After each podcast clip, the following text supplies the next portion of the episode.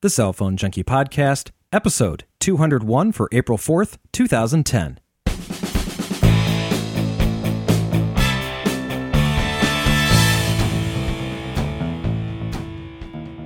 The iPad arrives, data now outpacing voice for overall traffic, and 2.1 comes to the Droid. My name is Mickey Papillon. And I'm Joey Kappas. Brought to you by Netflix and supported by listeners like you, subscribers to the Cell Phone Junkie Unlocked.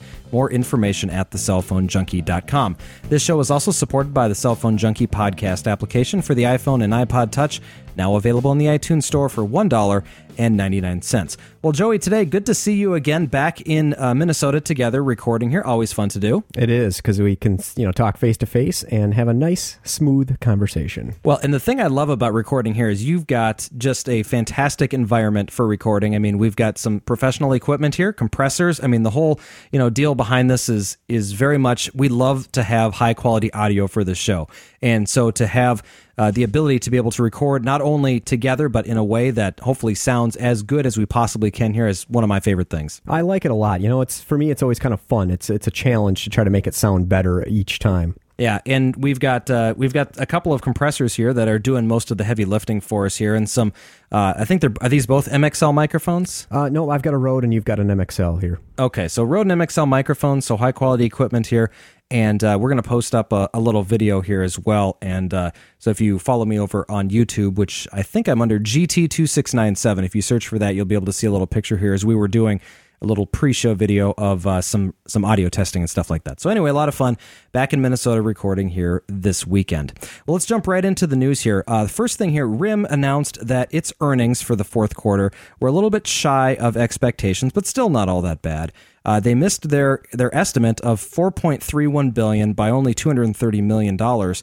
Uh, though uh, RIM's co-CEO Jim Balsillie had stated that uh, the company is off to a great start in fiscal year 2011 and expects strong shipments, revenue, subscriber, and earnings in the first quarter. So actually, this was for the fourth quarter of 2010, based on how their fiscal calendar is set up. So, but overall, they had 4.9 million new accounts activated in the quarter, bringing them up to a total of 41 million. So that's pretty good for them. Annual revenue grew 35% to $15 billion versus the prior year. So great news for BlackBerry.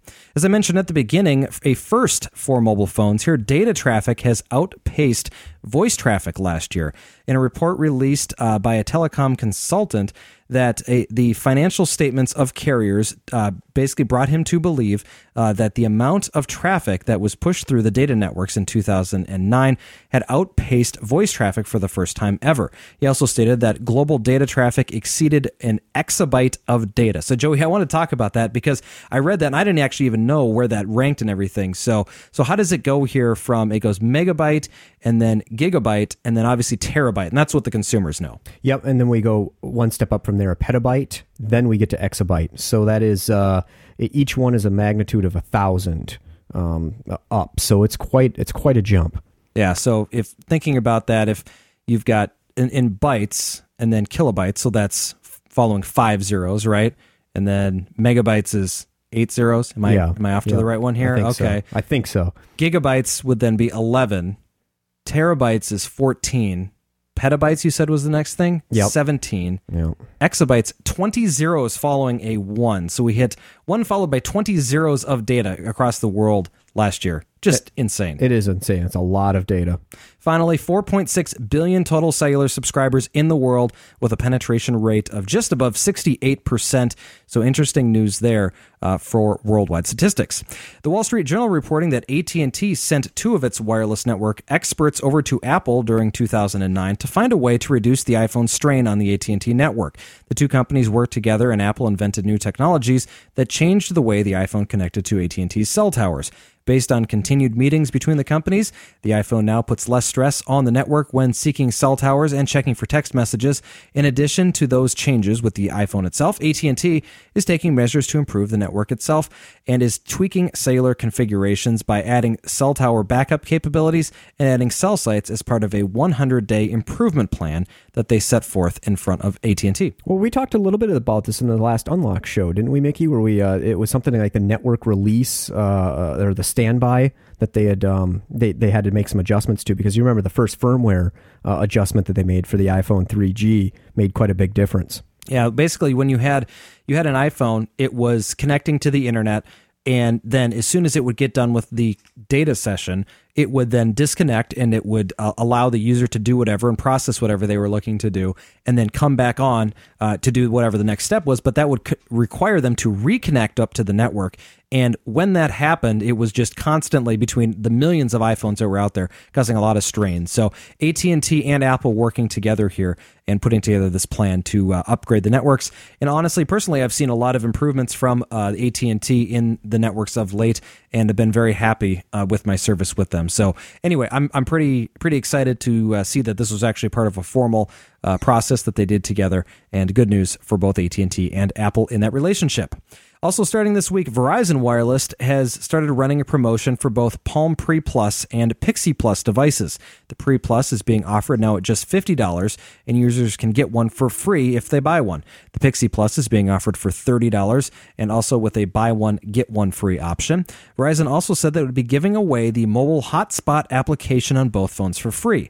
The software allowing both the Pixi and Pre Plus to act as mobile hotspots was always a free download, but Verizon has agreed to get rid of the $20 per month charge to let people use it.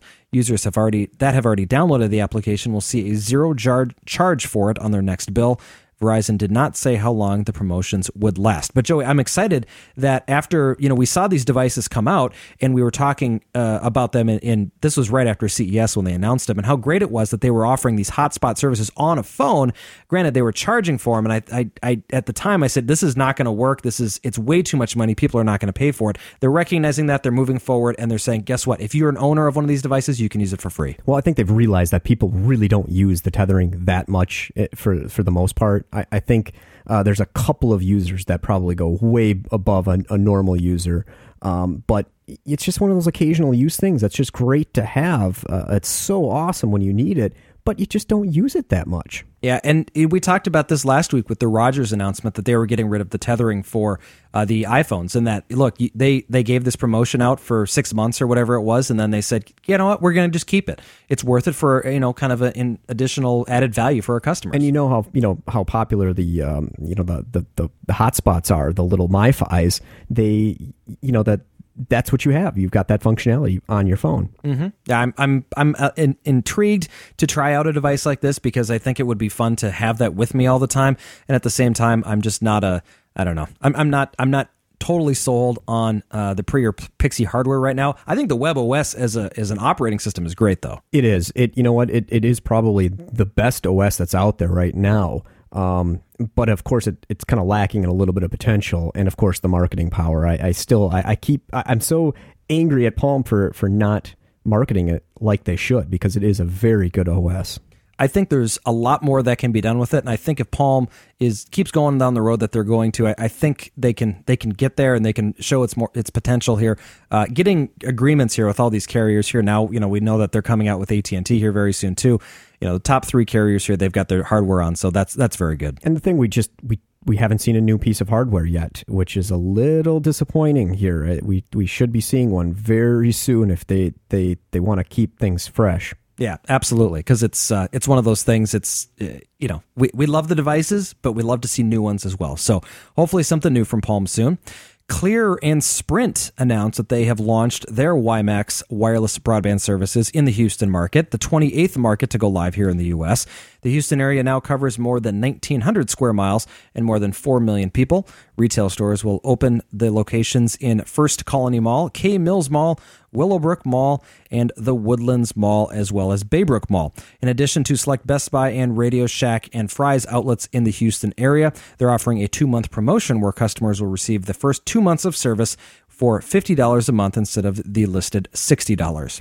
Sprint announced some alterations to its 30 day trial period for new customers. Starting on the 1st of uh, April, new customers who uh, are in the first 30 days of the contract and wish to cancel will have all fees returned to them. That includes not only the device and activation fees, but also the early termination fee and a full refund for the service plan monthly charges and all associated taxes. Sprint surcharges and associated fees will also be refunded as well. Previously, customers canceling within the first 30 days of a contract were subject to at least some of the fees, including a per diem rate for the days uh, that they used the Sprint service. Sprint calls this policy change a satisfaction guaranteed or money back. So great news there for Sprint for making this change. It is. Yeah, I mean, it, it's great for the consumer. If you test out Sprint, it, it basically gives you a no risk uh, trial. Yeah, absolutely. Even even though a per diem rate is, I mean, you'd only be out for you know 15, 30 bucks, I, I suppose, depending on your plan. But it literally gives you the opportunity to try it with no strings attached and full money back guarantee. There's no reason not to try. There would be a strings attached based on a credit uh, credit check. Okay, a small string. Yep. A very small string. But if you're looking to try out Sprint, you don't have anything to worry about, you can always return it. Well, help support the cell phone junkie by signing up for a two week free trial of Netflix. Plans starting at $4.99 per month. Over 100,000 titles to choose from. Keep each movie as long as you want. No late fees ever. Free shipping both ways. Free delivery in about one business day. Cancel anytime. And as a bonus to your DVDs, watch some of the movies over the internet for no additional charge.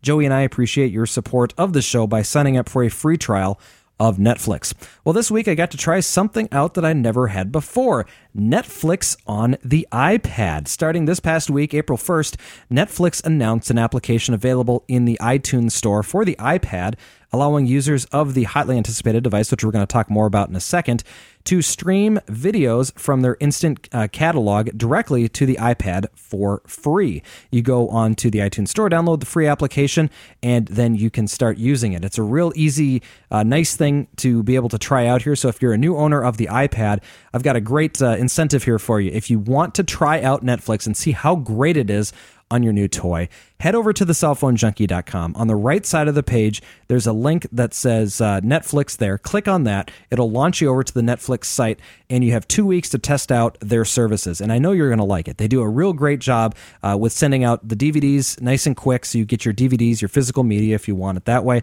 If you want to watch it over your iPad or other device uh, that uses this, you can now do that as well. And if you've got a Wii, you probably have received your Netflix disc that came in the mail here over the last few weeks, and you can now stream it over the Wii. So there's lots of different ways to watch Netflix content, and uh, the iPad is yet another way to do so. Coming soon, Netflix streaming on the iPhone. Steve Swasey, VP of Corporate Communications, has said that it is coming, so we'll see when that happens here. But great news! I'm I'm very excited about Netflix. They just keep throwing out great value with my subscription. Yeah, the it, you know what? I am really surprised uh, how Netflix has. Uh, you know, this is not even you know sponsorship aside, how quickly they've added devices and support for their online uh, their online streaming. I mean, they've really they've lived up to their name of Netflix. I mean, it's really coming to you from over the net. I mean, I, you know, I always loved their the, the the DVD service because it just to me it makes so much sense financially and for you know time wise and no late fees. Um, it's just a really cool business, and uh, I just love that you don't have to drive to the store to to to rent and return discs. Yeah, it's a it's a great thing. Like I said, easy to sign up for a free trial if you don't already have an account. And uh, if you do it through our site, uh, we certainly appreciate it because it helps to keep them as a sponsor of the show. Well, let's talk about it. The iPad, it's available if you can find it. It's out there at least. Uh, I received mine yesterday. That was April 3rd. It came uh, to me via UPS. I chose the direct shipping option because it didn't feel like traveling out to uh, an Apple store for the day. I know that's kind of a fun thing to do, but just wasn't was I wasn't feeling it, so I decided to have it shipped directly to me. Went with the 16 gig model with no 3G. Obviously, the 3G models will be out late April, so if you want to get your 3G model, you're gonna have to wait a few weeks. But uh, I do have it here. I, I, will say at this point, I'm happy that I went with the 16 gig model. Uh, I have a 32 gig iPhone, which has a lot of my music on it that I listen to regularly, and so I didn't need to have that in duplicate. Uh, videos could be a little bit cramped. I, I realized that going into it though. And uh, a lot of the movies that I have are compressed down to, I think it's MP4, M4V, or whatever the Apple uh, nomenclature is. And so I've got a lot of videos like uh, that, that I can watch in that format. So that's a nice, easy way to do it. And they're only like six to 700 megs a piece. And so I can fit, you know, probably 15 movies on it without even blinking. Um, applications only take up you know less than a gig on it. So, uh, and then a little bit for pictures as well. So, 16 gigs really worked for me. I'm not trying to justify it to anybody, but that was kind of my the way the reason that I went with that is because I didn't feel a need to carry around all my music in two places. So, initial thoughts on it. Number one, it's a big iPad or a big iPhone. Uh, that's really what it is. The iPad is a big iPhone. Um, you look at this thing, and it almost doesn't it look comical, Joey. I mean, the interesting thing, Joey is reading all of today's show notes and going through everything here on the iPad. He's uh, you know playing with it here, testing it out, and, and doing fun stuff with it. So um, I don't know. What do you what do you think about it? I mean, it's it's a very uh, it's futuristic, right? It is. It, it is. It's something from Star Trek. Seriously. I mean, uh, so is the iPhone and the iPod Touch. You know, this is like a big iPod Touch because there's no phone built in, but it's it's very um it, it's it's heavy. Is my impression of it here, Mickey? Because I'm holding it and you know rotating it around, and it's uh it, it's it's amazing, but it is heavy. Um, it, it's hard to hold on to because there's it, it's it's slippery for one thing, so it makes it difficult to hold on to. It's heavy. Um, there's no like built-in kickstand, which it could really benefit from. Um, but there's some aftermarket cases that are, uh, or, or even Apple cases that are going to be available shortly for it to really help that. Um, it's, yeah, I mean, if you're familiar with an iPod, uh, iPod Touch, you you're familiar with this device, with the exception of a few new apps and some uh, bigger screens. Well, and they've done you know certain things like obviously to read the show notes here, we're we're using Safari. Safari uh, does access Google Documents and allows you to read documents that have been posted there. You cannot edit them, which is something that I'm trying to figure out here.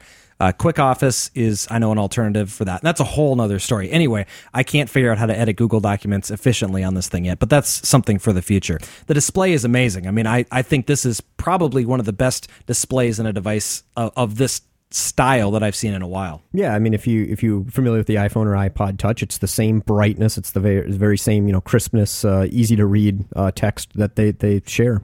Now, the keyboard. This is, I think, going to be a big point of contention between you know people that are you know comfortable typing on a piece of glass, like those that are already iPhone users, and those that are used to physical QWERTY keyboards on devices like, say, Blackberries or Centros or whatever it is.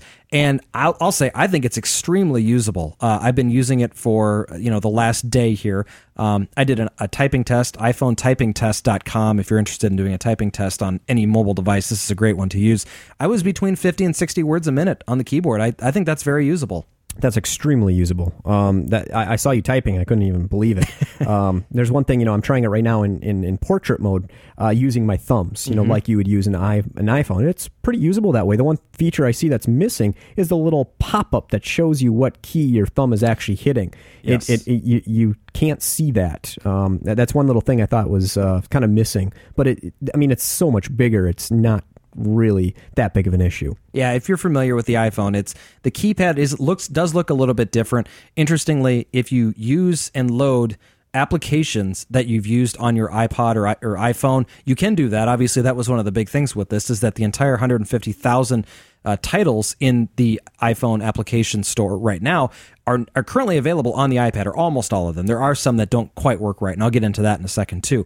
Uh, but what I will say is that it's not a very good experience. I, I really have not been impressed with loading and using applications that were designed for the iPhone. Uh, obviously, you can blow it up to two times the size. It is blurry. Uh, that is that is you know I mean this was designed for a screen that has the resolution of like a quarter of this, so of course they're going to look blurry. Yeah, and this is uh, from what we read. This is just exactly two times for uh, the the standard iPhone resolution. I think was what it was. Is that what it was? Yeah, it was exactly double. But um, they didn't really do a very good job of anti-aliasing the graphics, um, so everything looks kind of nasty when it's blown up.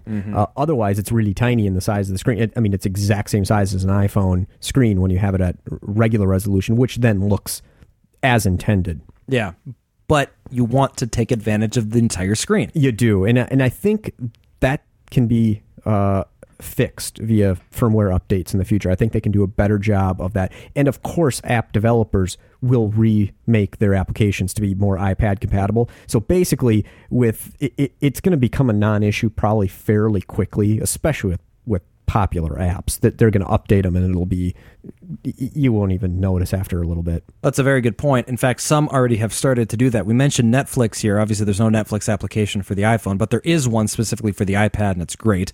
WordPress now has one. The Weather Channel has one. WeatherBug, uh, IM Plus, and Evernote are the devices or the applications that I've already installed on it, and each one of those looks very good because they've designed it for the bigger resolution, and uh, I, I'm pretty happy about that. Yeah, and I, you showed me the Gmail application as well, where you get a split screen where you can uh, view the, the list of emails as well as see the contents on the same screen. Yeah, that's a pretty nice one. If you're not comfortable using the built in mail client or you just don't want to use the built in mail client, you can head over to uh, just the mail.google.com site, log in, and it looks almost identical. They did a nice job with creating an interface that looks very similar to what the native one does for the mail application on, on the device.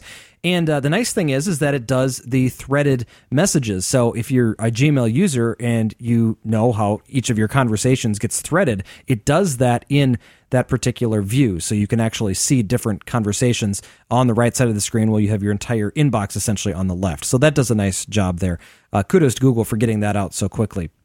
Uh, a couple other comments here uh, on the device itself. Uh, my wife was pretty funny about this one as, as she you know took some time to play with it and she said, you know what, it, is a bit awkward to hold. And I have to agree with her. Joe, you mentioned that too. You don't really know what you're supposed to be doing. And Apple said, you know, there's no right way to hold it, but it doesn't feel like there's even a good way to hold it. There isn't. Uh, it, it, I'm like right now, I'm propping it up on the edge of the desk, but it's too heavy to do this for any period of time. It's a pound and a half, which for something like this, I mean, it, it is a piece of aluminum with a piece of glass with a battery and all this technology inside of it, I mean, a pound and a half is pretty good. Yeah, the the metal backing. It, this really should be a plastic backing. Yeah. Well, but they wanted the quality, you know. That was the you know, that was the whole thing. They said, you know, we we really would like to have, you know, the quality of this thing that looks like, you know, the MacBooks and stuff like that. And so it, uh, you know, they just kind of did what they did, and and so now we've got this design. And anyway, it's okay. A couple other comments on it that uh, I'm just going back to some stuff that my wife said. She said this is the perfect copy coffee table device, which is kind of funny. You know, you look at this this thing, and it's a it's a it's a tablet, it's a internet browsing device, it's a mail checker. I mean, it's all these different things. But really, it's one of those things where I feel like I, I go to pick it up just because I want to look at something, and it was it was a task that I used my iPhone for before, but I can definitely see the iPad replacing that uh, and, and using that. The battery on it is very good. They say 10 hours is uh, is what you can get, you know, expect to get on it here. I'm looking at it right now. It's the afternoon on Sunday. It's about 5 p.m. local time, actually 7 p.m. local time, excuse me. And I'm at about 35% left on battery life. I've not charged this thing yet since I've got it. So it came at about 95%. I used it a lot yesterday, all night last night. I was on the thing playing with it and doing you know, just kind of learning it and stuff like that. I've been on it quite a bit today, and obviously that's all with Wi Fi on, and I'm still at, like I said, 35%. So not too bad on the battery life there. I think 10 hours is probably a fairly realistic expectation of the battery life. Um, a little App Store confusion here that I, I think, you know, bears a little discussion as an iPhone user, I'm very comfortable using the iTunes Store to download applications. But what I found is when I went to look for iPad applications, they're almost intermingled with the other applications that are designed specifically for the iPhone. The way to get around this is to log on to the iTunes Store directly from the iPad itself, and it will pull up the App Store that it is intended to see, all the iPad applications. But then you can go in and you can search and you can download other ones as well that are designed for the iPhone and use them on there it just it's very it, for someone who's used to this and used to the ecosystem and is working with Apple a lot, I was really not happy with with how that kind of went. I really wished it would have been separated out a little bit more.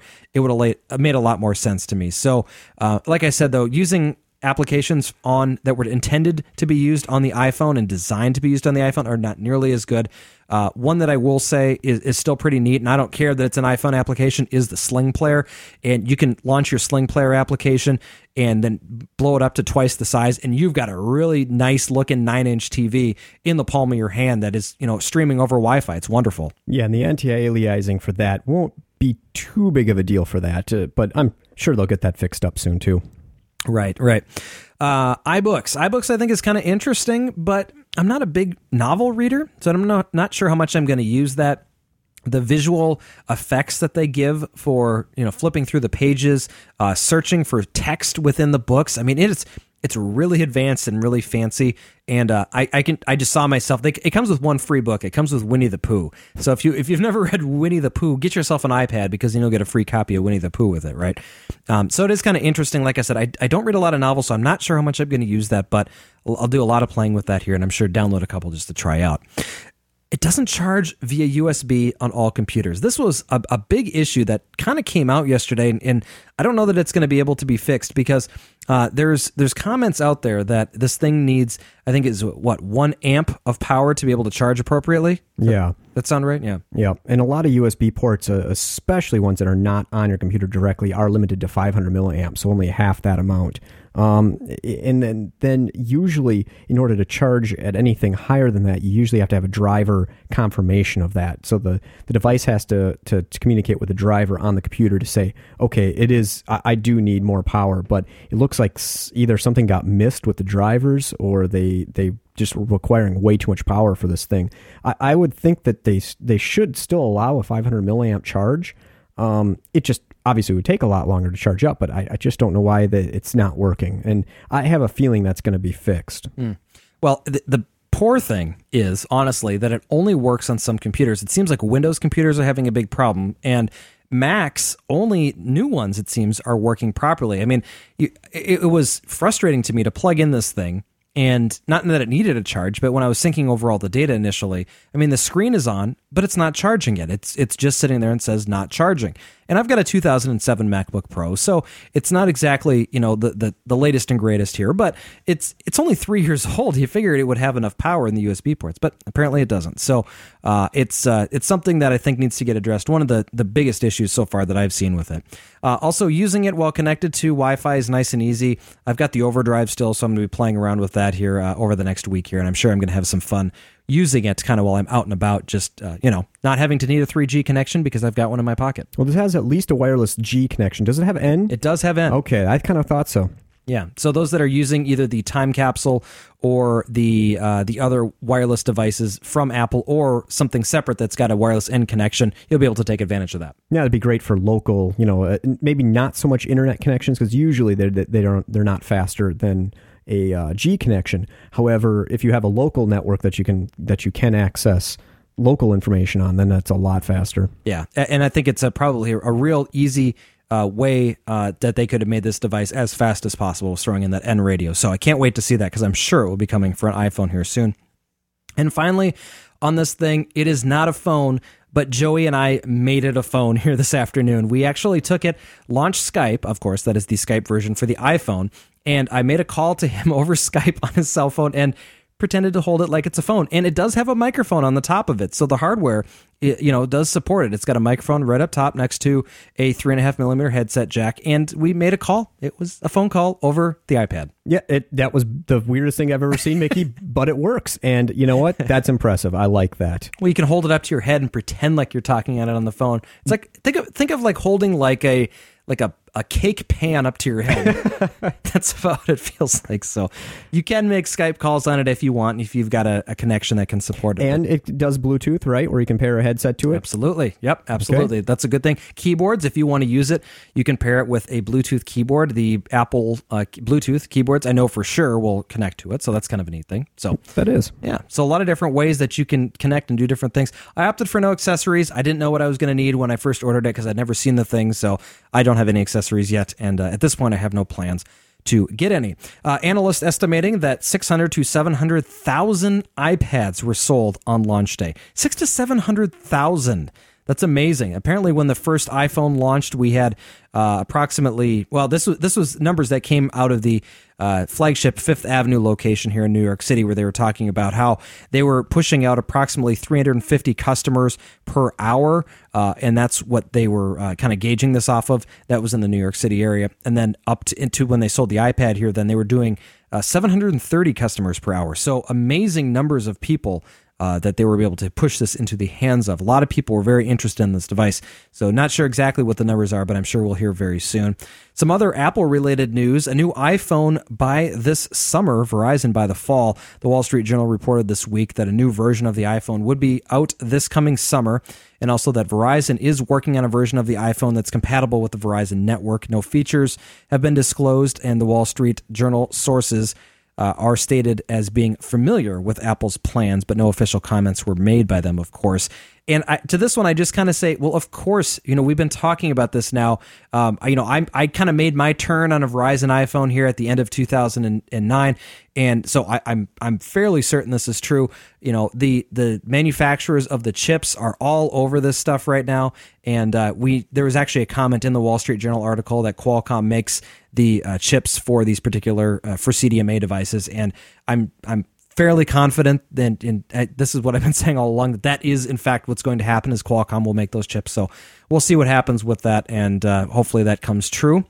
And another rumor: expose like multitasking coming to the iPhone OS 4.0, and also an international iPad launch on April 24th. So those that are uh, outside of the US can hopefully expect their iPads coming here in just three short weeks. I think that's really interesting news about the uh, the expose like multitasking because that's going to really change the iPhone um, from what it is right now to to a different sort of device. It, it's going to put it up in the level of the the uh, Android and the WebOS. Mm-hmm. And uh, unfortunately, a lot of the advantage you have right now with WebOS is multitasking as well as Android.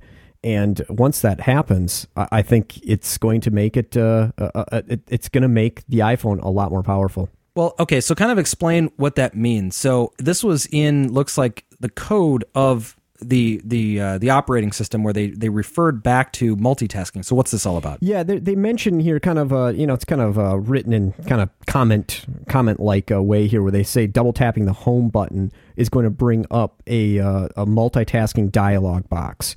So basically, it's going to springboard it up. So you'll probably have a, a, panel where you see all the apps that you have running, and you'll just tap on it to relaunch it. You know, something like Expose with the Mac. So it's going to be, uh, or the new Windows 7. When you do Alt Tab on that, you see, or is it uh, Window Key Tab? You get a, a kind of a lineup of what everything that's running. And hopefully that's where we're going to be able to choose what other applications that are currently running or leave that application open and then be able to go back and do either launch other applications or at least go to the other apps that are native. And may, so maybe it's just a one you know one app at a time or two apps at a time. Who knows? Who knows what they're going to do? It'll probably be a one app at a time but they'll stay running in the background fully. Mm-hmm. so you don't actually have to close out of an application to to you know switch back and forth between them I would love that for things like mail. That's one of the biggest things I'm seeing here as I'm playing with this iPad is I'm out doing different things, you know, in an application or something and it all of a sudden, you know, beeps at me that I've got a new email. I then have to close the application or whatever that I was working on, go into mail and it's not that it doesn't sound like that big of a deal because I wouldn't necessarily be doing anything with that but it, it just it's annoying to then have to you know relaunch an entire application such as a game or something like that where it's going to take a little bit of time versus just pausing the game you know holding its state right where it is, then going back, you know, checking your email or whatever it was that you're doing, and then come back to it. And it, it doesn't seem like it should be that difficult of a thing, but it's something that they haven't done. Yep, and uh, you know, we, we just keep see, seeing the evolution of of the iPhone and its OS. Yep, absolutely.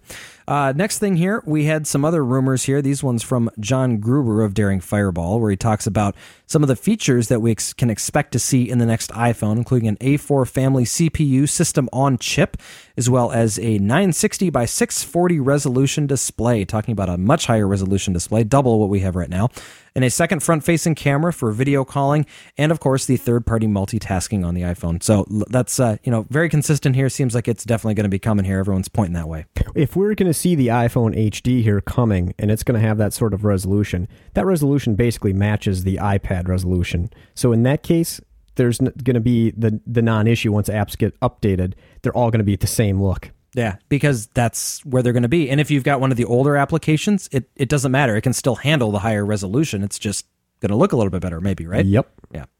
Uh, iPhone HD. Yeah, that's what Engadget is reporting. June 22nd is the date that they're speculating for that. So mark your calendars, June 22nd, right, right on their iPhone HD, and we'll see in uh, three months from now if we were correct on that.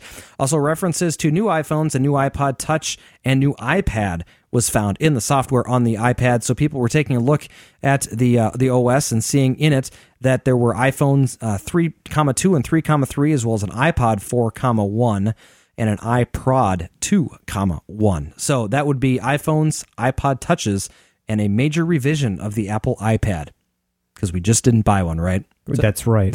I, am not quite sure what that you know. Uh, you know what that tells me right there is that uh, it's going to have the new OS, and it's probably the new OS is going to be uh, drastically different. So they probably have a maybe a different entry for it. But I, am just speculating. I don't really quite understand the structure. Yeah, a lot of different uh, pieces of information listed there in uh, in the system file, the file system that is. So.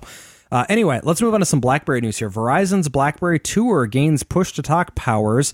Uh, the Verizon Tour 9630 uh, has now the ability to have push to talk available. The application will let tour users initiate and participate in group calls with up to 50 participants and check colleagues' availability with the presence feature. End users' devices will have a single phone number for both voice and push to talk calls. Push to talk services will be available on a handful of other devices from Verizon as well. They noted that Motorola is helping to provide the application and technology to make it possible on the handsets. The service typically costs $5 per month, but will be free to new BlackBerry users who sign up during the promotion. It's available on devices that use RIM's uh, uh, BIS and BES services. If you're a Sprint user and you've been holding out for a new BlackBerry, one may be right around the corner. Coming from the Crackberry forums, apparently there's some word that a BlackBerry, uh, another tour here, the 9650 uh, or two or two or bold, whatever you want to I, call th- I think it's going to be called the bold, Mickey. There, all the indications are, are really leaning uh, that way. You know, we first saw this thing called uh, codename Essex back in December. We saw pictures of this, so it's it's a device that they've been testing for quite some time, and it's really kind of needed. Uh, you know, because right now Sprint's Curve and Tour they, they you know the, the, the, their their feature set are very strange because like the curve is the entry level device it's only fifty dollars and they have a buy one free you get one free offer going but it has Wi-Fi which is spectacular. It doesn't have EVDO Rev A. It's got the new optical trackpad. It's great.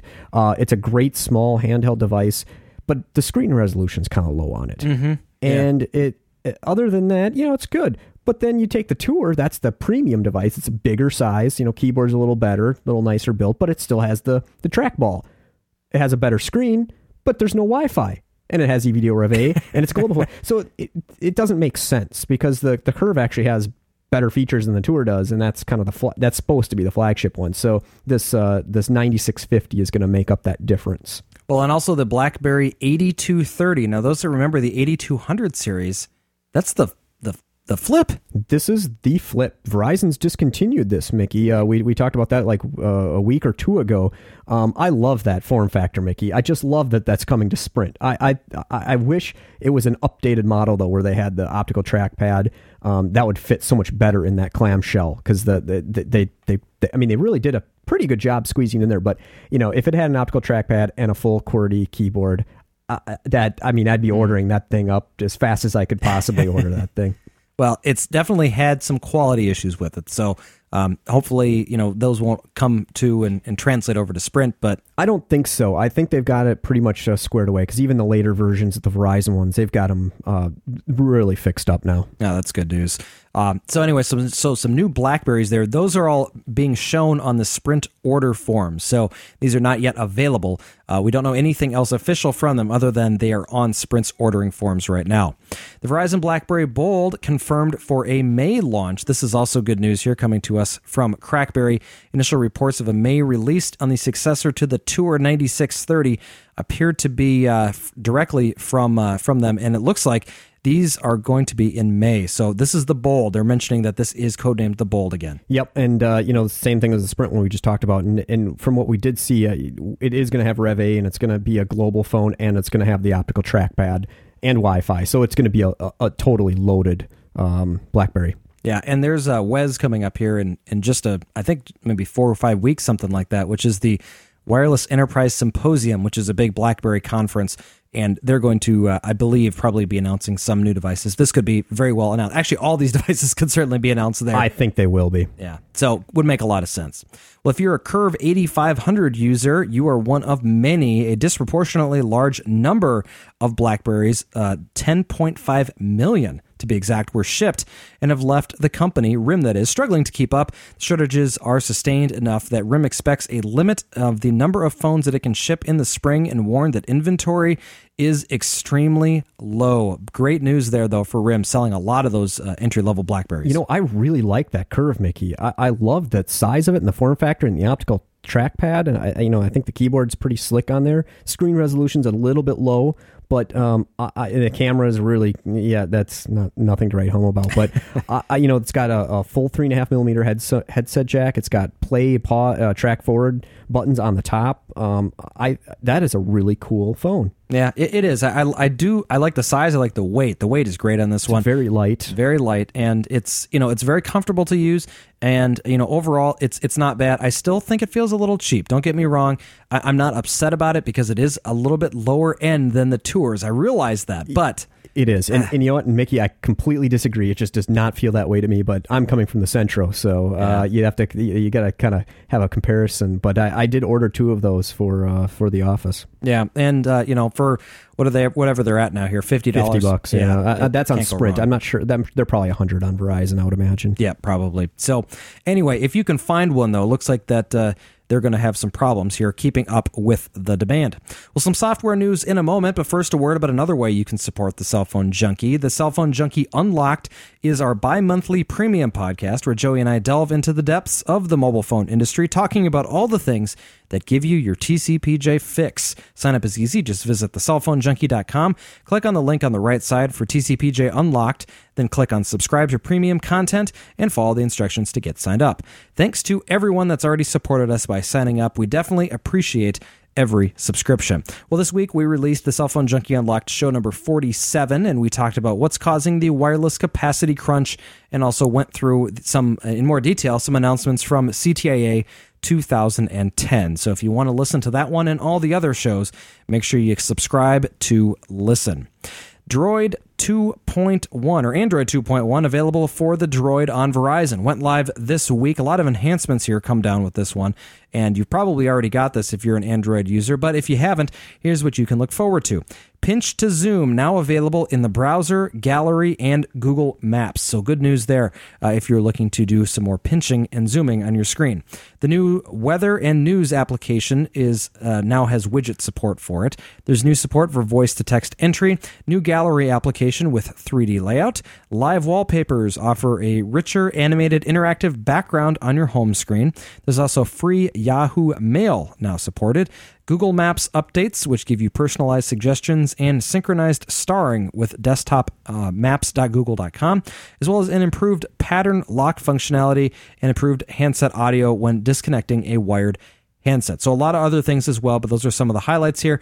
You should have already received it, but if you didn't, uh, we're going to put a link in the show notes here for where you can go to actually download it directly if you wanted to do it. Otherwise, uh, you should be up to date here with 2.1 on your Droid. Verizon Wireless made an official software update available for the BlackBerry Tour 9630. It's upgrading the device now to the 5.0 system software, offering a number of improvements, including smoother operation of the camera, improved Bluetooth and call log support, better SMS and MMS software, improved video streaming, and better GPS support. The download is accessible from Verizon Wireless, uh, Verizon Wireless's support site. And also, I just know for a fact, uh, Sprint. Uh, this is available for Sprint as well. Yeah, so this is something that has been available, what, two, three weeks maybe? Uh, Even more? I, am not sure when it Yeah. became available, but at least at least that. Anyway, now on Verizon. So if you've got a Verizon tour, you're up to date with them as well. The WebOS 1.4.1.1 now available for Sprint Palm OS, or excuse me, WebOS devices. So if you've got a WebOS uh, device, either pre or Pixi, it's a 10 megabyte patch getting you up to 1.4.1.1. Should have been pushed out to you. Takes about five minutes to install. Bug fixes and other fun things are coming with that one. Software maker Double Twist recently made a new version of its smartphone syncing software available that provides a much improved way to browse through the Android marketplace from the desktop. If you're an Android user, you know that launching or searching for applications has always been done on the phone. Double Twist makes it easy to do so from your computer. The software lets you switch, excuse me, search for applications and see more information about each application such as a description, screenshots, and reviews of that particular app. Users can scan a barcode on the screen with their device to receive a link uh, uh, to the application to download. Applications cannot be downloaded directly from the Android market via Double Twist, twist however. It also lets users sync media such as music, videos, and other things over uh, or to the device if you're looking for a way to manage your media. And over the air, air over the air syncing will be later available later this year. Excuse me. The new software is available for Macs as well as Windows coming soon.